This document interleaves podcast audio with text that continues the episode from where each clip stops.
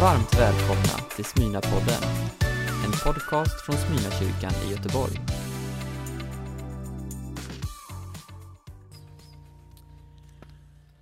Fader i himlen. Gode Gud, ge mig kraft idag. Idag känner jag att jag vill börja med att hälsa er alla med fred. Med Guds fred och Guds frid som övergår allt förstånd. Må den bevara våra hjärtan och våra tankar i Jesus Kristus. Så Guds frid, mina vänner, i dessa tider av krig. Det är väldigt svårt att inte prata om det som upptar oss alla. Tack Rauli för att du är här. Du skulle kunna haft hela gudstjänsten du och berättat för oss. Och nyheterna från Ukraina når oss på olika sätt, liksom hela dagen igenom. Och rapporteringarna kommer så ofta att man hinner ju knappt andas. Känner ni det? Vi är i ett krig. Vi har ett krig i Europa med oöverskådlig karaktär. Och ännu en gång så strömmar det flyktingar ut på Europas gator och det verkar ju som om järnridån slår igen, igen i Ryssland. Och det är alltid nöd någonstans, alltid krig, alltid död någonstans. Men nu kommer det så obehagligt nära, eller hur? Och det är märkliga tider och jag tänker det är flera sådana här stora övergripande, hotfulla kriser som pågår nästan samtidigt. Jag tänker på flyktingkrisen vi hade 2015. Det här hemska kriget i Syrien med eh, det talas om 1,2 miljoner flyktingar som då strömmade ut på Europas gator. Men då var det över en period på dryga två år. Det är ju ungefärliga saker vi pratar om här. Va? Och det kan vi jämföra med två och en halv miljon flyktingar vi har nu på 17 dagar. Vi har en pandemi som vi knappt har hunnit erklära för inte livshotande sjukdom. Vi har knappt tagit oss ur pandemin. 18 miljoner människor har gett sitt liv. Det är oöverskådliga konsekvenser av pandemin. Vi har detta kriget som nu Rauli har pratat om. Och som om det inte är nog. Så samtidigt som Ryssland invaderar Ukraina så kommer ju FN med sin klimatrapport. Och jag vet inte ens om du hann höra den, för den hamnade i skuggan av krigsutbrottet. Men det är alltså den skarpaste varningen vi fått någonsin om konsekvenserna av att inte ta klimathotet på ännu större allvar. Vi pressar jorden alltså långt bortanför dens gränser. Och jag ska lova dig att jag ska inte stå och grotta i detta för det orkar inte du. Vi orkar inte alla dessa dåliga nyheter. Vi knäcker räcker nästan. Vi orkar inte förhålla oss till allt. Det är krävande kan man lugnt säga att leva i sådana parallella verkligheter som vi gör just nu. Där å ena sidan så är det ju vår. Det är vårsol och det spritter i marken med vårlökar och, och fåglarna är tillbaka och sjunger för oss. Nu är det fåglarna som är väckarklockan hemma hos oss igen. Och å andra sidan ska vi förhålla oss till de här förödande kriserna och leva med det krigshotet som finns över oss just nu. Nu ska vi läsa dagens bibelord och jag vill faktiskt be dig att resa dig upp när vi läser från Efesierbrevet kapitel 6. Och jag ska läsa verserna 10 till och med 18. Och jag läser i Jesu namn. Hämta nu styrka hos Herren av hans oerhörda kraft. Ta på er Guds rustning så att ni kan hålla stånd mot djävulens lömska angrepp. Ty det är inte mot varelser av kött och blod vi har att kämpa, utan mot härskarna, mot makterna, mot herrarna över denna mörkrets värld, mot ondskans andekrafter i himlarymderna. Ta därför på er Guds rustning så att ni kan göra motstånd på den onda dagen, stå upprätt efter att ha fullgjort allt. Stå alltså fasta. Spänn på er sanningen som bälte, klä er i rättfärdighetens pansar. Sätt som skor på era fötter villigheten att gå ut med budskapet om fred. Håll ständigt trons sköld framför er. Med den ska ni få den ondes alla brinnande pilar att slockna. Grip frälsningens hjälm, andens svärd som är Guds ord. Gör det under åkallan och bön. Be i er ande varje stund. Därför ska ni hålla er vakna och aldrig tröttna i er bön för alla det heliga. Herre, vi tackar dig för ditt ord. Tack Herre att ditt ord är evigt och beständigt. Och vi tillåter dig Gud och välkomnar dig med din helige Ande att låta ditt ord brytas och verka i våra liv. Amen. Varsågod och sitt.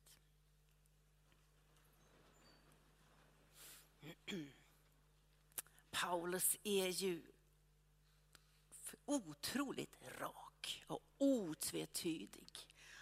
Han pratar om djävulens angrepp, om mörkrets värld, han pratar om demoner, om brinnande pilar.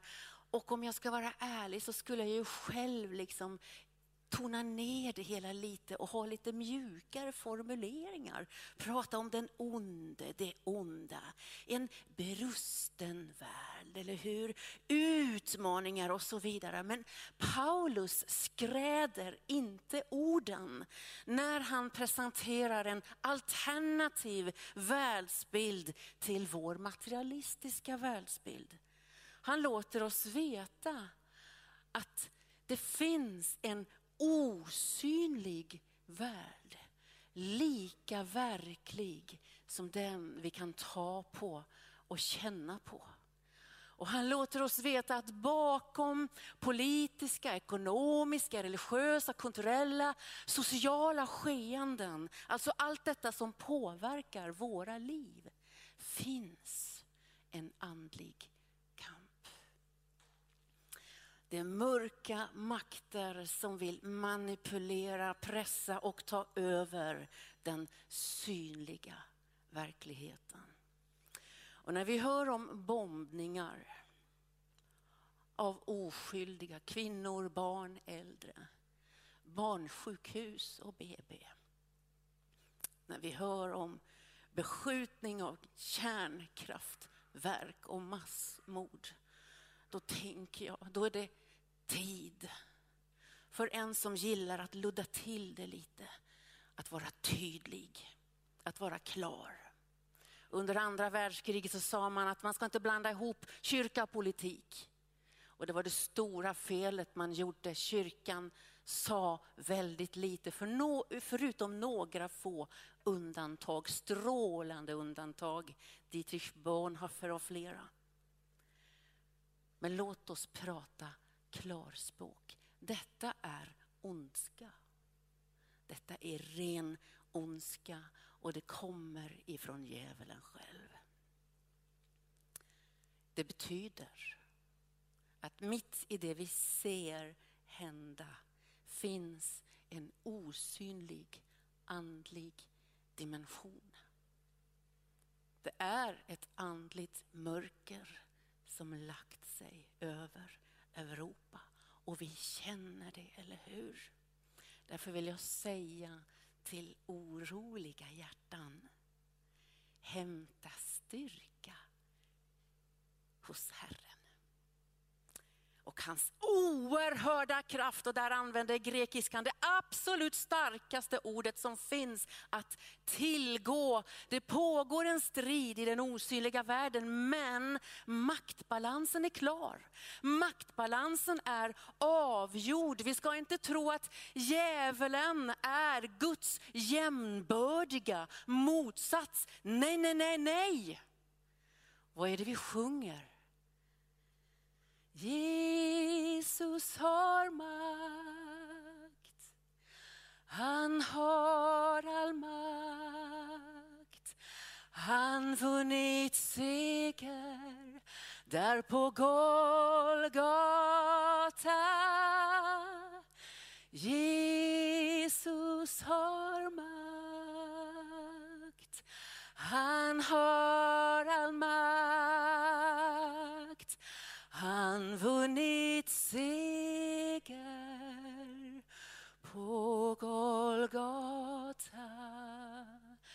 Vet, det kommer så många sånger till mig när jag tänker på detta. Är det någon här som kommer ihåg den här gamla sången av Levi Petrus och segrare från Golgata?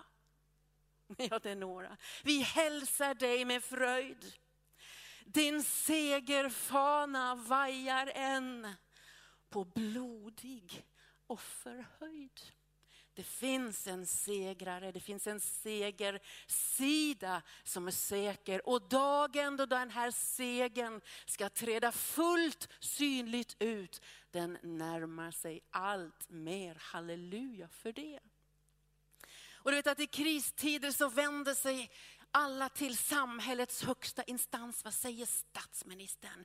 Vad säger, eh, vad säger försvarsministern? Vad säger ÖB? Vad säger presidenten i USA, i Frankrike, i Ryssland? Det finns en högre instans än dessa. Det finns en som är över presidenter, över makter och myndigheter. Så hämta styrka på rätt ställe hos Herren och hans oerhörda kraft. Och jag skulle vilja koppla ihop början av den här texten med slutet av texten. För hur hämtar man styrka hos Herren? Vad gör man då? Gör det under åkallan och bön. Be i er ande varje stund, säger Paulus. Håll er vakna. Tröttna inte. Be. Du vet, predikaren säger att det finns en tid för allt. Det finns en tid för skratt, det finns en tid för tårar, det finns en tid för krig, det finns en tid för fred. Nu är det tid för både tårar och krig. Men det är också tid för bön. Och jag vill säga så här, du som ber mycket Du som kämpar med ditt böneliv för att få liksom ordning på det, få goda vanor och sånt där. Du som är osäker på om det finns en Gud men ber i hopp om att det finns en Gud.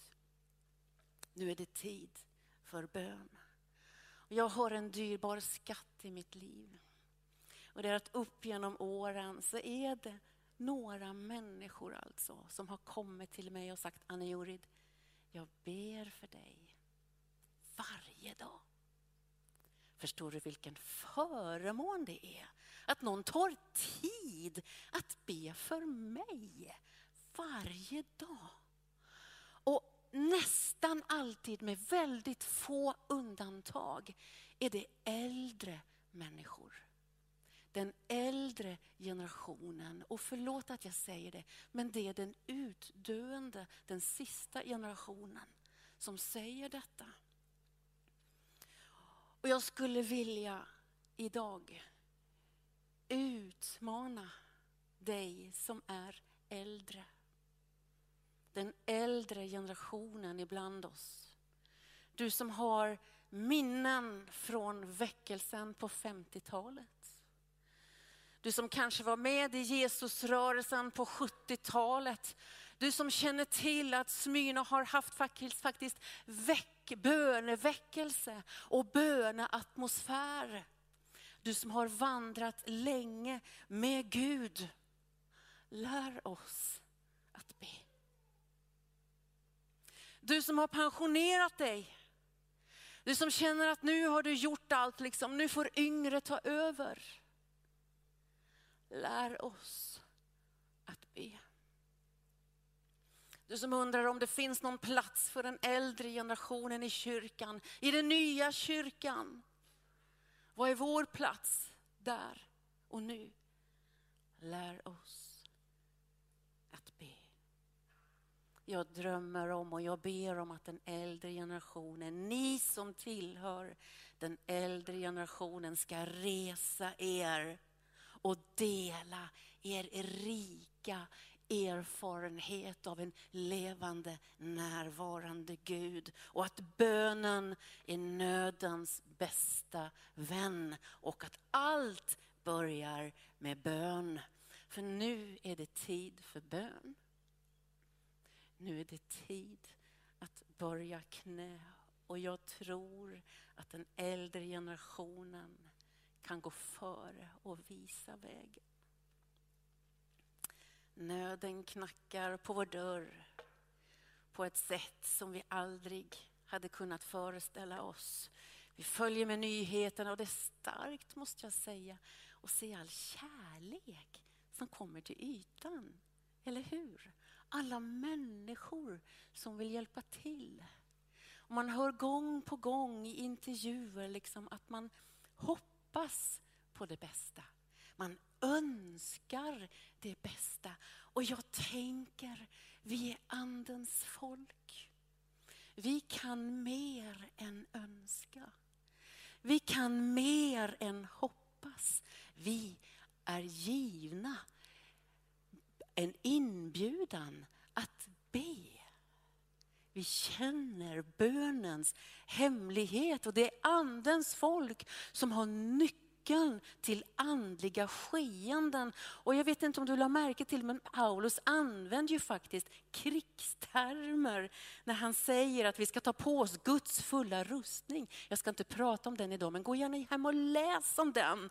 Och så säger han, gör det under åkallan och bön. Håll er vakna, tröttna inte i bön för alla det heliga. Kristoffer predikade förra veckan, det var väldigt bra Kristoffer. Du kan gärna gå in på Smyrna Play och lyssna. Han pratade om att kristna ska inte definieras av vad man är mot, utan vad man är för. Och när vi pratar om bön så praktiserar vi ju inte mot bön.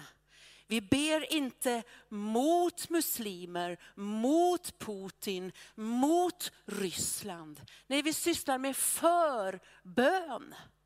Vi är förebedjare, är du med? Vi ber för Ukraina, vi ber för Europa, men vi ber också för det ryska folket. För vi är förebedjare och en förebedjare går till Gud som representant för en människa eller ett skeende eller ett folk, ett kontinent och ber om nåd, råd och hjälp. Förebedjaren är också Guds representant för människan, för folket och nationen. Och det betyder, mina vänner, att förbönstjänsten är den högsta tjänsten vi kan ha. Det är inte någonting vi gör efter allt annat, utan det är innan allt, först och främst kallas vi till bön. Kyrkan föddes ur ett bönemöte med några stycken och det bönemötet pågår fortfarande. Som vi hörde också på svåra ställen idag i Ukraina har vi detta gemensamt. Vi ber med ortodoxa, vi ber med katoliker. Vi ber också med det judiska folket som känner vår Gud. Vi samlas och förenas i bönen till han som är den högre instansen. Men om vi ska vara ärliga nu då. Det är ju läge, verkligen läge att vara ärlig och sårbar. Visst är det få saker som kan ge oss sånt skav och dåligt samvete som bön. Känner du så eller bara jag som känner så? Du behöver inte räcka upp handen nu. Skönt va? Att jag inte ber dig räcka upp handen. Men visst kan man få dåligt samvete. Jag borde ha bett mer. Och jag är inte duktig att formulera mig. Mina böner, det känns som de når till taket. Och då säger jag, ja de kanske når bara till taket men det hänger på vilket hus du sitter i då. Om du sitter i tronsalen i Herrens tronsal, då når du ända fram, eller hur? Vi vet att bön är viktigt, vi vet att det är riktigt, att det gör skillnad. Vi har höga tankar om bön på ett teoretiskt plan, men på ett praktiskt plan så kämpar vi. Känner skuld, tvivel, dåligt samvete. Och jag tänker inte, förstår du, lägga börda på börda idag. Tvärtom, jag tycker faktiskt vi ska vara barmhärtiga mot oss själva, mot varandra. För det finns några förklarande, förmildrande omständigheter. Jag tänker att det ena är att fienden faktiskt använder våra skuldkänslor, vårt dåliga samvete. För några har konstant för lite tid och det är stor skillnad mellan bönens långsamma tempo och våra snabba veckoscheman, eller hur? Och det kan kännas nästan pinsamt att liksom studsa inom Gud. En snabbis nu och då. Det är bättre att vänta tills jag får riktig tid och kan göra det ordentligt. Och så blir det liksom, går det långt mellan varven.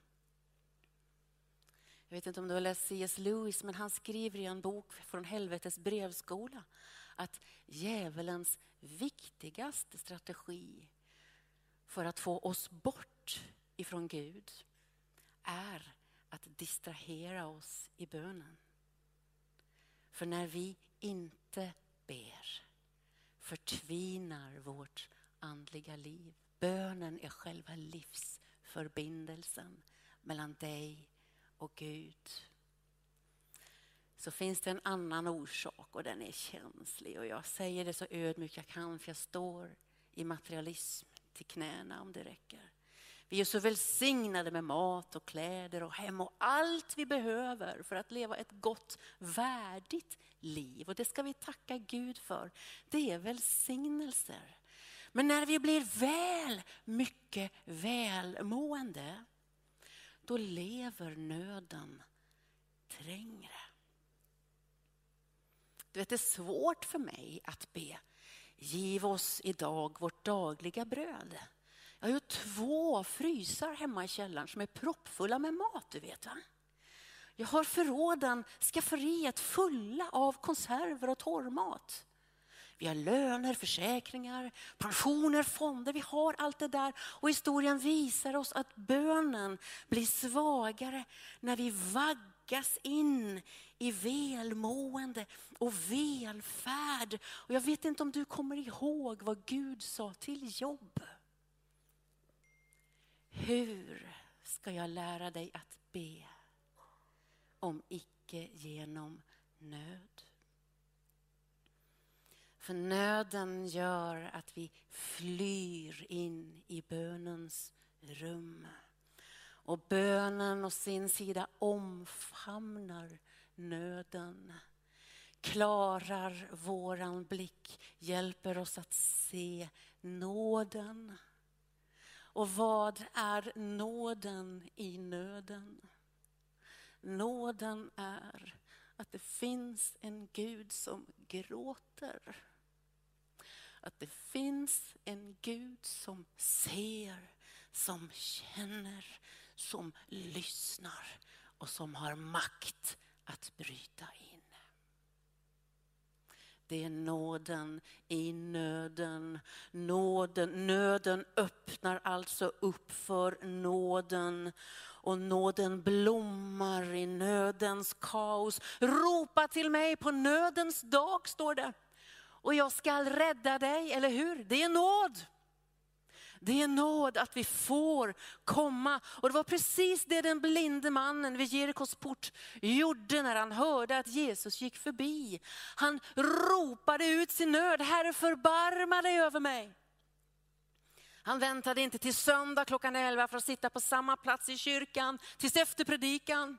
Han var inte välformulerad, välkontrollerad. Han bara rölper ut sina bekymmer. Förbarma dig Herre. Och vet du, jag kanske provocerar dig nu, men jag tycker faktiskt att vi ska släppa tanken just nu om det perfekta bönelivet. Det ska vara så här och så här och så här. Släpp dåligt samvete. Det är inte läge för dåligt samvete för hur det borde vara eller kunde vara.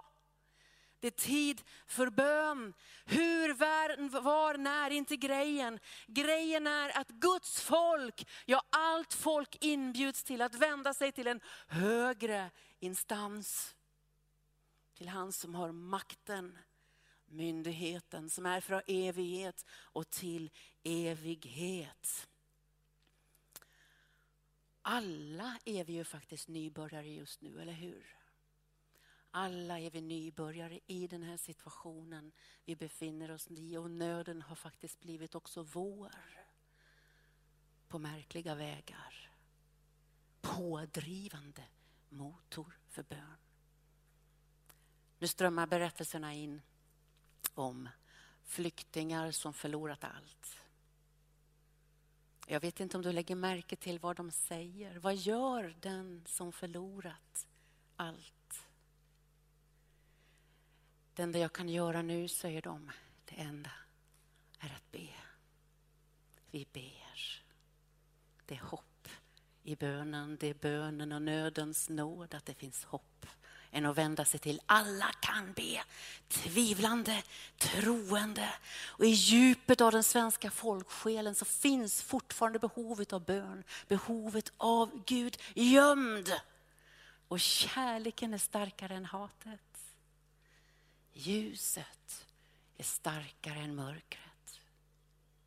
Ljuset driver bort mörkret, för du vet att mörker kan inte driva ut mörker. Det går inte. Bara ljuset kan driva ut mörkret och det är en mörk tid för Europa. Men det folk som vandrar i mörker ska se ett stort ljus. Över dem som bor i dödsskuggans land strålar ljuset fram. Så när världens riken reser sig mot varandra, då reser sig kyrkan, andens folk, för världen och går i förbön för folket. Vi ska hjälpa så mycket vi bara kan. Och vi ska göra det bedjande. Och så ska vi alldeles strax nu tända ljus. Ljus av hopp som lyser upp Europas mörka himmel. Lovsångsteamet kan komma och sjunga en sång. Och så ska vi alldeles strax gå in i en stund där vi tänder ljus tillsammans. Herre, vi prisar dig. Tack att du har gett oss möjligheten, Herre, att vända oss till dig och orden är inte många just nu, Gud. Det är svårt att hitta orden. Tack Gud att du hör våra suckar. Tack att du ser våra hjärtan. Du vet vad som finns innan vi har ett ord på vår tunga. Och jag tackar dig just nu, Gud, att du är en Gud som känner varje människa, varje nation. En Gud som ser, en Gud som gråter, en Gud som hör och en Gud som har makt att leda kungars hjärtan som bäckar med vatten. Tack Fader för din heliga, goda närvaro i alla livets situationer. Amen. Du har lyssnat på en predikan från Smyrnakyrkan i Göteborg. Hjärtligt välkommen att lyssna igen eller besöka Smyrnakyrkan. Gud välsigne dig och din vecka.